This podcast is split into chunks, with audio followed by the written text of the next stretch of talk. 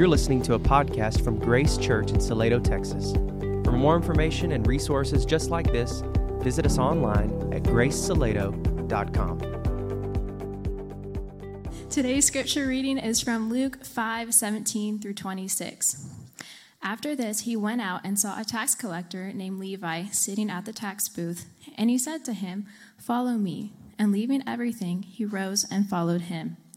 And Levi made him a great feast in his house, and there was a large company of tax collectors and others reclining at the table with them.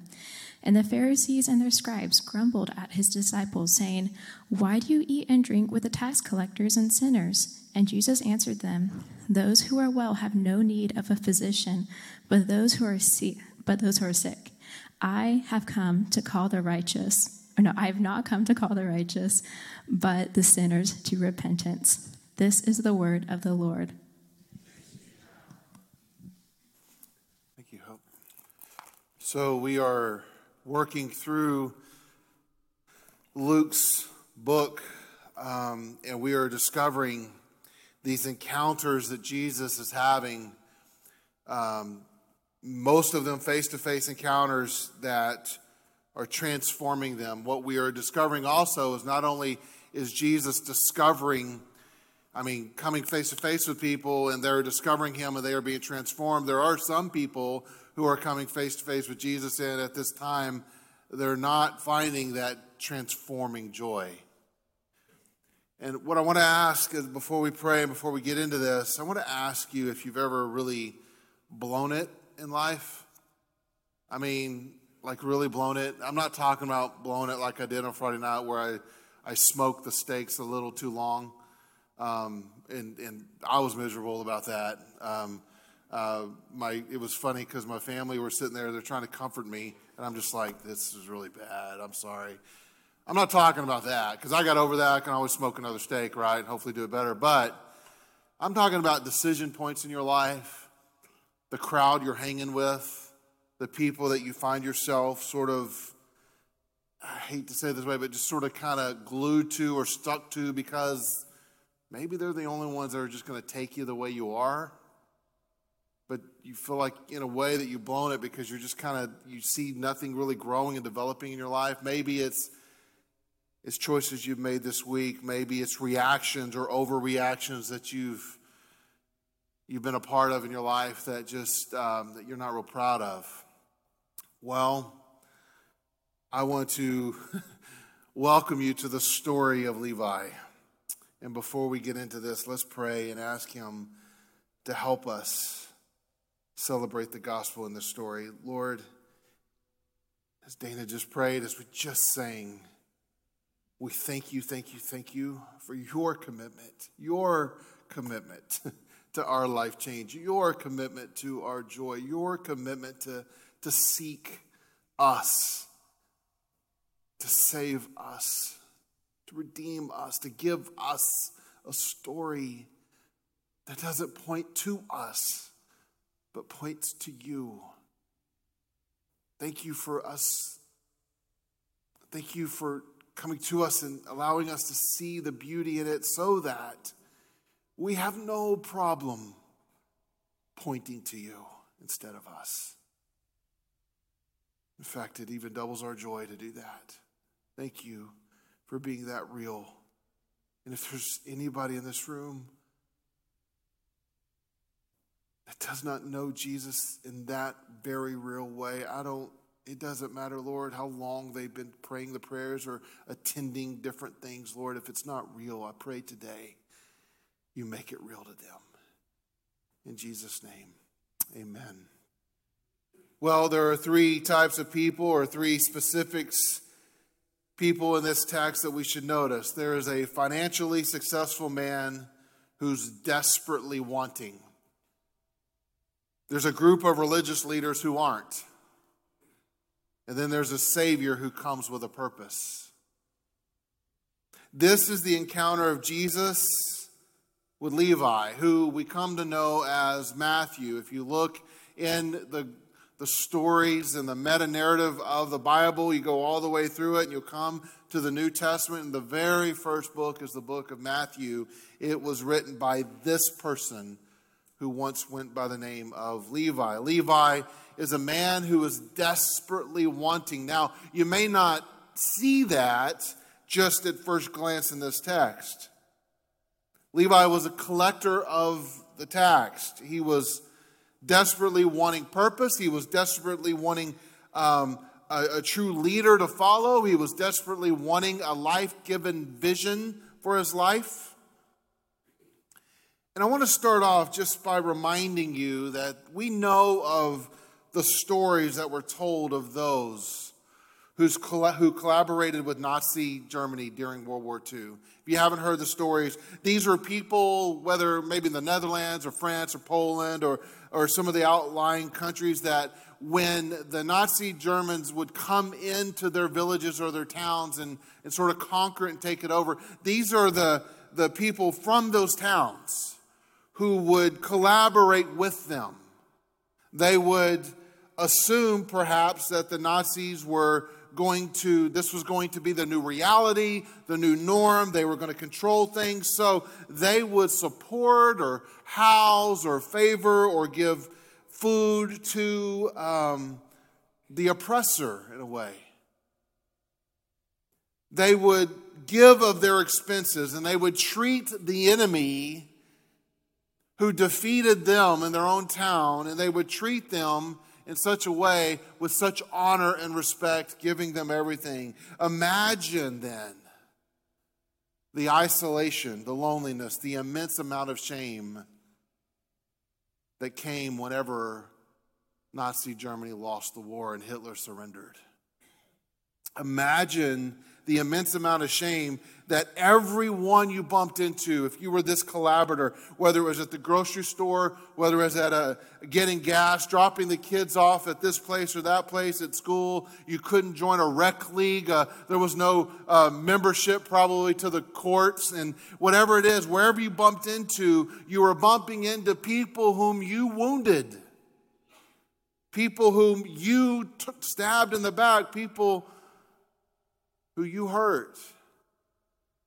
You would be labeled the traitor, and there was no way of getting that off of you. You would you would want to peel it off your skin. You'd want to get it off your. You try to do good works, but day after day after day, what you were experiencing was the vitriol and the hatred from those whom you've put in harm's way by collaborating with the enemy. This is the culture and this is the life of Levi, a Jewish man who was a tax collector in Jesus' day. And this is the Levi that encounters Jesus. This person. Levi, a Jewish man, worked, in a sense, for the Romans. He would sit at his booth along the shorelines where he collected some sort of a tax or a tariff, and he would collect from the Jewish people, his own people. He would take the money from them and he'd give it to the oppressing people, the Romans. He was there doing, you would think that this is part of his job, but here's what was also really messy about this the Roman guards would sort of even stick it to the Jewish people even more that even though it was against the law for the Jewish tax collector to skim some up the top or to charge extra, the Roman guards would sometimes even allow that to happen, look the other way, so that the Jewish people can even feel the oppression even more. So, this is what tax collectors would do. They would on behalf of the Romans. They would collaborate with them, take money from their own people, and then they would even, some would skim at the top and get really, really wealthy in the process. So picture with me the daily vitriol, the daily hatred as the Jews would come and pray every day for the Lord to deliver them from the very people that Levi was working for. And every day they would pass this booth that Levi sat and worked in. Every day, putting a face, a very real face, to what was oppressing them. And it wasn't just those who were praying for deliverance that would pass by. It was those who would work hard, those who would fish and sow and, and, and do all the other trades, trying to make a living for their family. It was, it was all of these people that saw and knew this guy and his collaboration with Rome.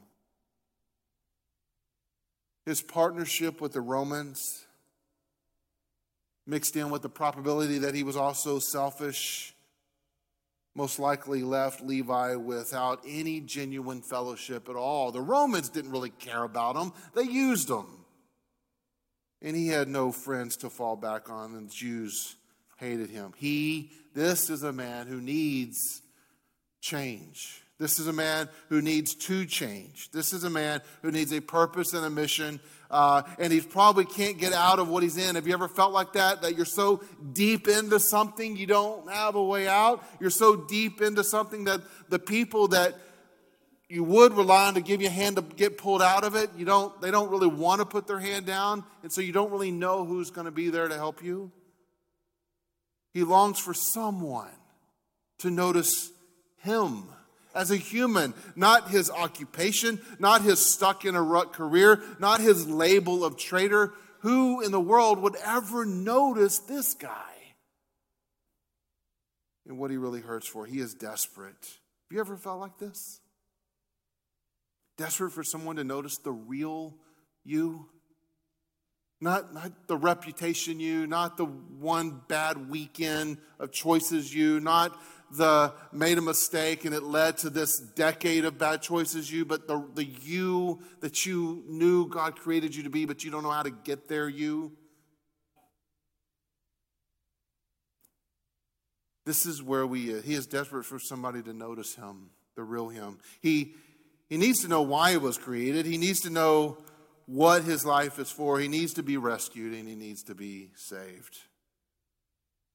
Because he has no real ally, no real help, no real place to go for healing. He's stuck. So on this day, in this text that we read, most everyone's ecstatic. Levi is on the fringe. He has to be intrigued about what's going on. He has just noticed, if you were here last week, we, we looked at the story right before this where Jesus healed the, the, there were some guys that helped uh, their friend up onto the roof and they were tearing apart the roof. They let him down and Jesus healed him and spoke words of forgiveness on his soul. And that created a stir and it created a, it riled up some people uh, with, oh my word, what's he saying? Oh my word, what's he doing? And then also stirred up people to question him. We see in Acts, I'm sorry, Acts, Luke chapter 4, verse 26, we see, chapter 5, verse 26, the response here says, And amazement seized them all, and they glorify God and were filled with awe, saying, We have seen extraordinary things today. And Levi sits right outside this place at his booth, witnessing this scene, looking at these amazed crowds.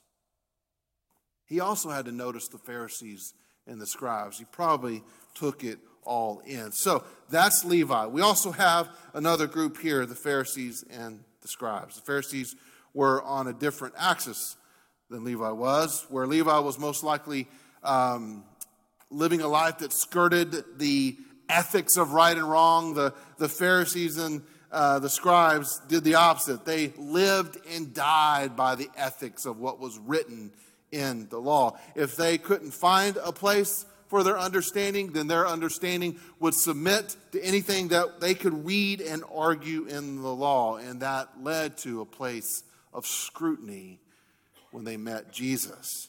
In fact, last week, if we could just look back at that text, we see it in chapter 5. Here's how the scribes and the Pharisees responded. Look in verse, sorry, It'd be helpful if I was not in Matthew. Um, I was cheating there.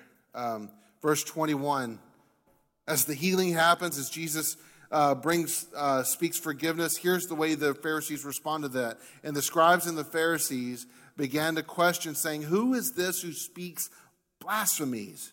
Who can forgive sins but God alone? So you got some people celebrating and amazed at this work. You got the Pharisees complaining and griping about it as they're wondering what's going on here. And then there's Levi standing on the outside watching the crowds come out. And then we have this scene here.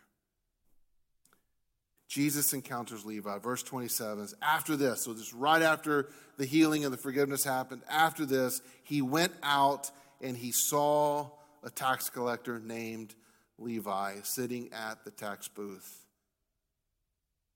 And he said to him, Follow me. There's several things about Jesus here that we must grab hold of and celebrate. First of all, one thing that we must grab hold of and celebrate here is that Jesus does see and notice others. Not just others. He notices all, he notices all people. He notices all types of people, particularly those people who need him. Jesus is fully aware, fully aware of the role of the tax collector. He's not blind to it. He's fully aware of the type of emotions that a Jewish tax collector uh, conversing with Jesus and how that would fuel certain things. Jesus still sees him. He sees not just tax collector, traitor, collaborator with Rome. He sees Levi. He sees the person. He sees the person more than he sees the profession. If profession mattered to Jesus, if what we did mattered all the time to Jesus, if our labels mattered to Jesus, Jesus most likely would have spent more time with the scribes and Pharisees or even the Roman guards because he wanted to make sure. I mean, I could see him thinking, uh, let's make sure we please them, impress them. They're on our side, that the road is wide instead of narrow when we walk down. But that's not who Jesus said. Instead, Jesus is walking and talking with the Pharisees, almost blowing them off as he's coming out of the room. And he goes to Levi. I love this. He goes and pursues the vile as he walks past the people of prestige. Think about this. Jesus is at the top of his ministry game in a way, right? Like he is, he just healed a man. They're bringing people, tearing open roofs just for them to come to Jesus. That sounds like somebody that's pretty popular. Sounds like he's like got the crowd. It sounds like he's won the people over. He heals them. He not only heals them, he forgives them. And this would be the time if Jesus were operating like a lot of us in our culture who want to think that the church is about building bigger buildings and bigger churches and bigger crowds and, and being known for writing all of this stuff and doing all this stuff. This would be the time where uh, Jesus would say, okay, hang on. I'm going to go over and hang out with the Pharisees because they're sort of disgruntled and I'm going to make sure they're on board. No. Jesus goes for the local man. Just like he did with Simon, Peter, and James and John just before this, he goes past the religious elite and he sees the man at the booth. The booth that represents collaboration with oppression. There's a man behind the booth. There's a man that nobody wants to talk to. Jesus says, I'm going to go talk to him. I love this.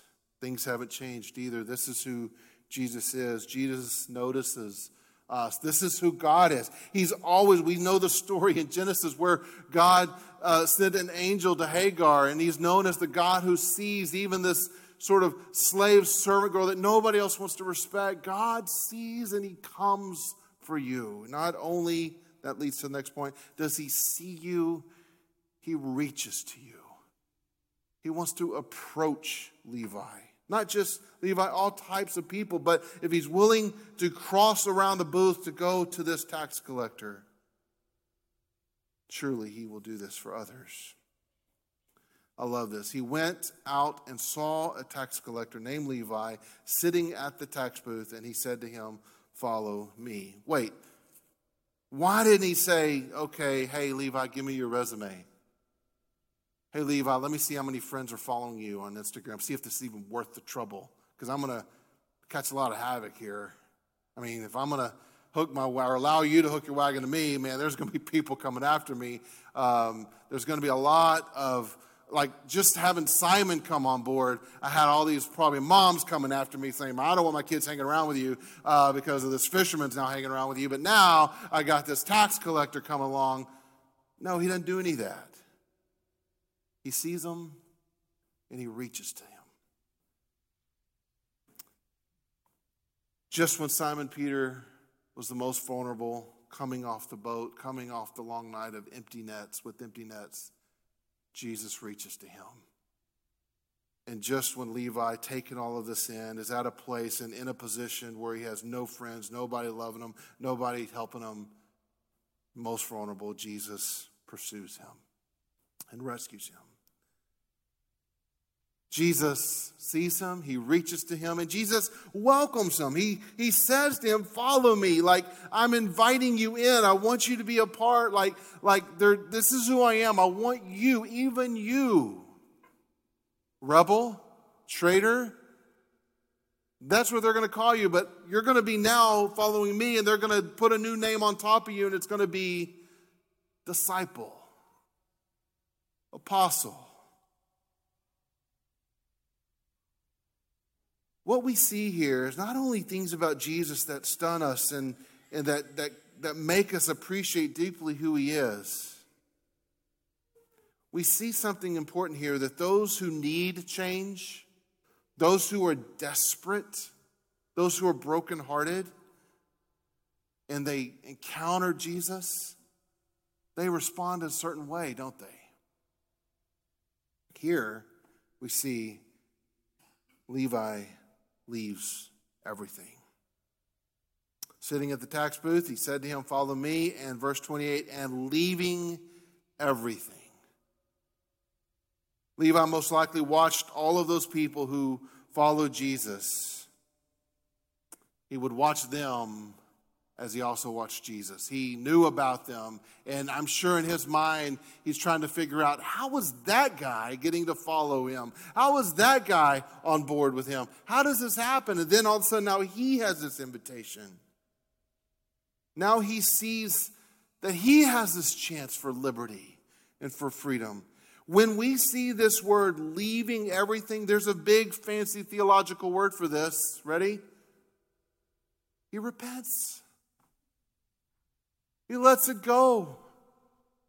What do I got to hang on to? This booth, we'll get more into this later, but like, like it, it's like there's these scales in his life. Like on one scale, this is everything I have without Jesus. This is everything I have where I'm not following him. This is what I, I have when I'm following Rome. This is what I have when I'm following the oppressor. This is what I have when I'm following the pressures of my family, my neighborhood. This is what I have when I'm following culture right here. I want to keep up and it's just mounting and mounting and mounting and it seems like it weighs a lot. And here's Jesus saying, Leave it all, follow me. He just gets rid of all of it. He leaves everything. We call this the repentant life. Levi needed this. He needed Jesus. He needed this invitation, and he gladly leaves everything. But we also see that those who need this healing, this help, and this change, when they encounter Jesus, they don't only leave everything, they rise up and follow him.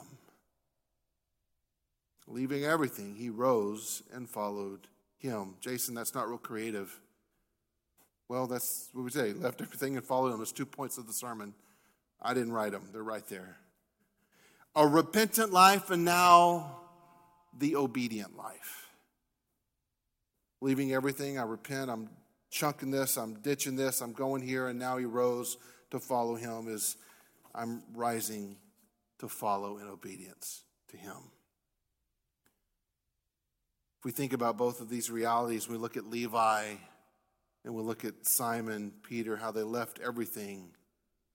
They didn't just leave it, they left it to go after something they believed to be better and they submitted their life to it. It is a life of discovery. It's a life of, I don't have it all figured out. It's a life of, I don't even know where we're going. But he saw me, he pulled me out and he invited me. I need him. Left everything. So now I will obey him. And we see here what that kind of life leads to. And Simon Peter, it led to this celebration within their own family. And we see here a different kind of celebration. Those who need healing, help, and change, and they encounter Jesus and they leave everything, repentance, and they follow him, obedience, it leads to a life of celebration and worship. What is the next response here? Okay, uh, Levi, here's what I need you to do. You're going to follow me. I need you to take a class. It's about 15 weeks long on evangelism. And here's what you got to do. Uh, first of all, uh, before you talk to anybody, I need you to schedule. And I got a bunch of sheets I'm going to give you that you got to fill in the blanks on and look at my slides and go through this study in seminary. No, no, no, no. Levi throws a party. I've been rescued. So what does he do? Verse 29 And Levi made him a great feast in his house, and there was a large company of some really cool people. More tax collectors and others reclining at the table with them.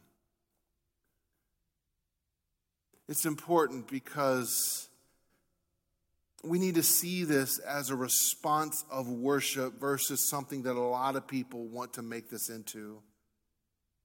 Today, many people want to misconstrue what's happening in verse 29. Today, people want to use this example and others like it as a highlight of Jesus' tolerance for sin and sinners and their lifestyle. They want to say, well, look, Jesus is with them. He's not condemning them. He actually went and hung out with them instead of those who are trying to do good and be religious people.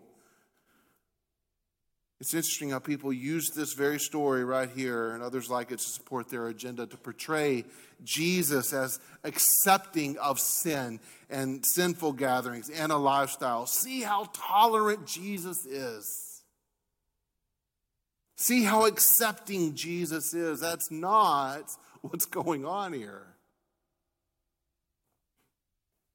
Verse 28, we see that Levi left that lifestyle. I'm leaving it. I'm following him. I'm not going to follow this lifestyle. I'm not asking Jesus to come down to my level. I'm leaving everything I got to go to his level. And I'm letting this place go to get to him. We also know in verse 28, so not only did he repent and he obeyed, we see what's happening in verse 29 this party, and I don't understand exactly everything that's going on with the party.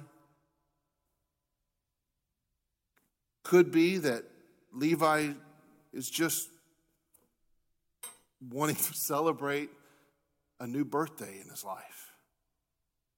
He wants to celebrate a spiritual birthday, and so he's going to invite whoever he knows to invite, and he knows no one else wants to come into his house except these kind of people. Perhaps, as a lot of people, as my youth ministry, you always use this verse to say, see, he, he saved and he threw a party, invited all his lost people so that they can get saved by Jesus too. Maybe that's what's going on.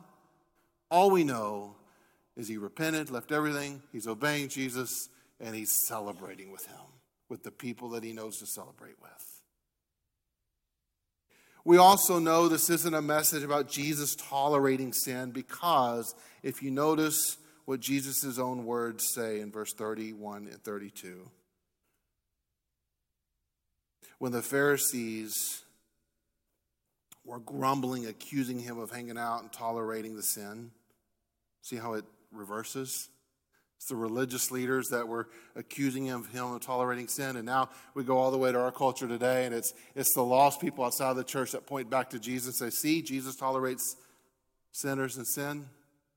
But Jesus' response is this Those who are well have no need of a physician, but those who are sick. I have not come to call the righteous, but sinners to repentance. Um,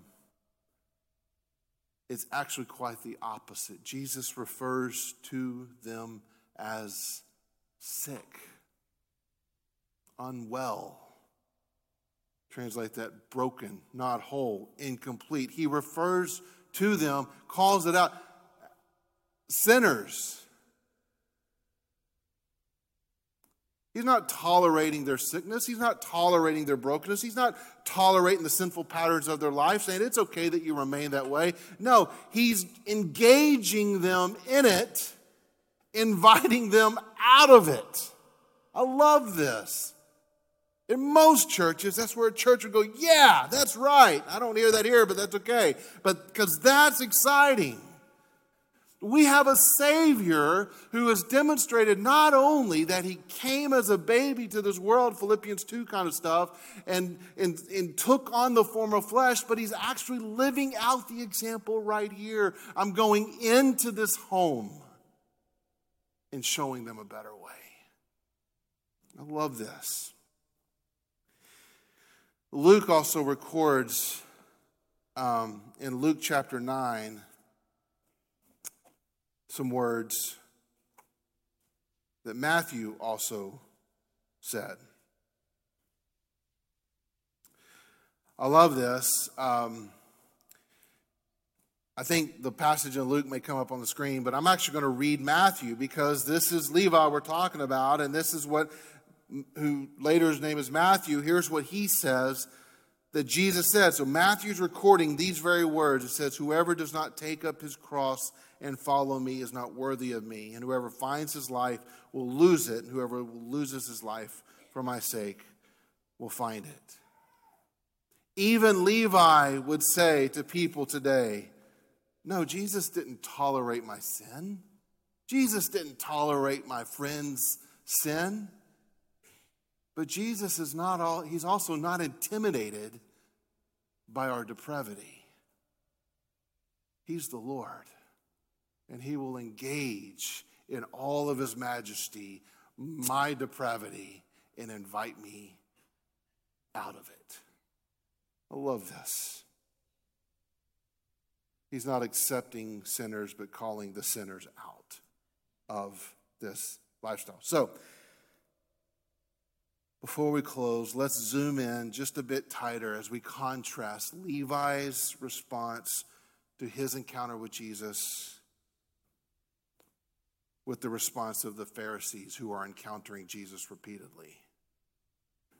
As we've seen here, Levi's response is a normal response to somebody who's just been given life, somebody who's just been seen and loved and invited into something pure and perfect and good, a new start, a restart, a new birth. We should notice that Levi does not respond if you love me, you'd accept me as I am, Jesus. No, he left everything and followed him. Notice that Levi does not respond with a hit list. Oh, yeah, all y'all who thought I was unworthy, I'm coming after you, Pastor Goings. I'm coming after you, Elder John. I'm coming at, not that our elders act like this, but I'm just picturing some, like, I, there's not a hit list in Levi, or at least we don't see it anywhere in Matthew, we don't see it anywhere in the context of the Gospels, that, that now that he is hooked and linked in with Jesus, there's not this, I'm coming after all of you who shunned me. I'm going to expose you. I'm going to right the way. I'm going to make it. No. He left it all. That means even the people that wounded him, even the people that hurt him, even the people that he couldn't fix and argue and win stuff against, he just said, okay, I'm moving on because this guy loves me and I'm going with him and we've got stuff to do. In fact, I love it so much, I'm going to throw a party. Who's invited? Well, only the people who would come into my house. They're invited. Is this how you live your life? In awe and appreciation, just that Jesus would speak to you, come to you, invite you. Listen, if you've gotten over that, then we have failed you at this church. Listen, there's no one that should ever get over that. Jesus loves me. I don't know much, but I know that and live your life in response to that. He loves me. He paid for my sins. He called me out. He invited me. He says, Follow me. I'm going to let everything go. I'm going to obey him and I'm going to worship him. Well, how did the Pharisees respond to their encounters with Jesus? Verse 30 The Pharisees and the scribes, there's that word, grumbled.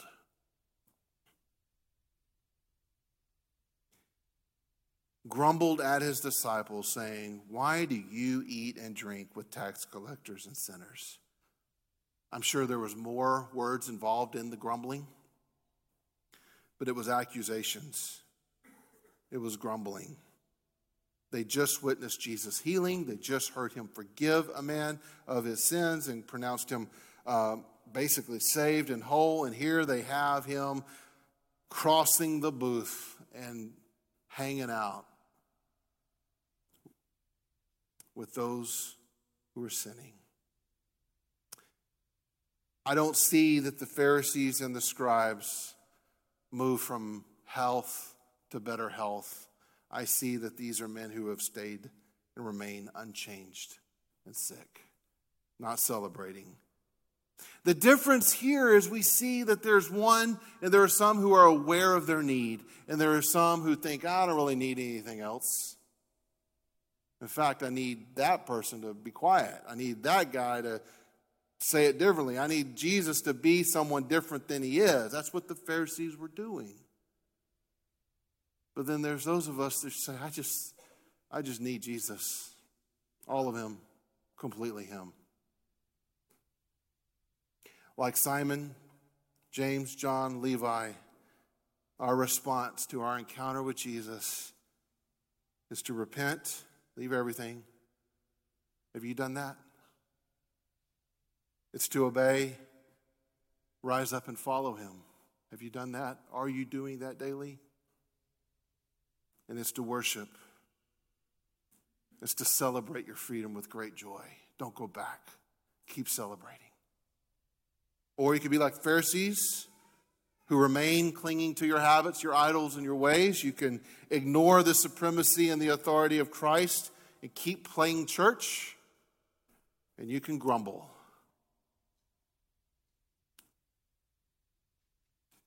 How are we living in response to this? This is now, I'm going to cross into a territory that's uncomfortable for me. Uh, this is my attempt to be more like Kyle when he preaches, uh, and this is going to make uh, maybe some of your eyes to roll back because I'm screwing up trying to be like Kyle. I admit that. But if you look at these two responses, there is Levi who repents, obeys, worships. You can row toward great joy. No laughter. I thought that was cool. And then there's a response of the Pharisees that rig their life you can reject, you can ignore, and you can grumble. You can rig your life and position it however you want to position it and stay unchanged, stay not celebrating. But God called you to repent and obey and worship. Quit trying to rig things in your life so that it's comfortable.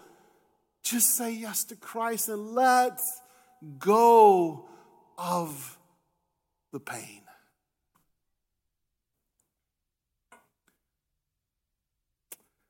Jesus had a purpose. And just to remind everybody, it's going to be kind of that reoccurring verse that we say all the time as we look at this passage. It says, The Spirit of the Lord is upon me because he has anointed me to proclaim good news to the poor.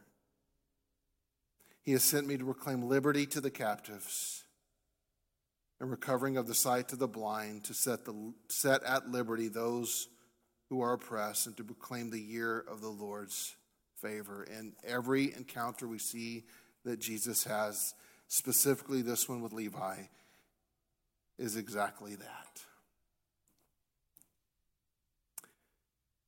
Jesus so loved the world. God so loved the world that he sent his son so that anyone can be invited in if they acknowledge that Jesus is the Lord. He died, He took your place to pay for your sins so that you don't have to, so that you don't have to wear the label sinner, partier, cheater, collaborator, abuser, wild man, wild woman, whatever, but instead,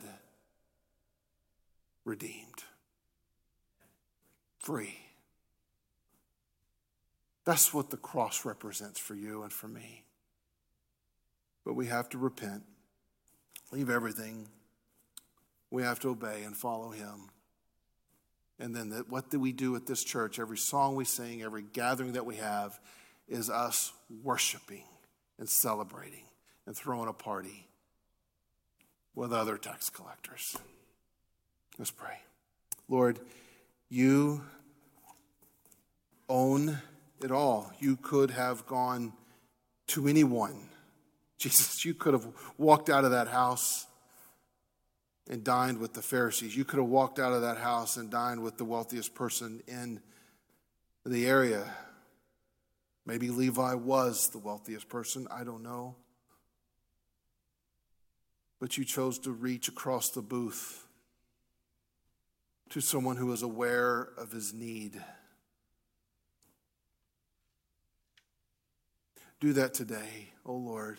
If there's anyone in this room that is fully aware of their need right now, I pray that they would leave everything to follow you. That they wouldn't, that they would stop rigging their life and living a life that grumbles and is unhappy. But I pray that right now, today, they'd let go and run to you. We thank you for the invite. We thank you for the pulling. We thank you for the life that only comes from you anyway. It is all yours. We are yours, and we thank you, O oh Lord, for the rest of us who have already chosen to let it go and obey you. Thank you for not letting us getting over it or get over it, but to worship you and let us be crazy about our worship because you're crazy for us too. We love you. In Jesus' name.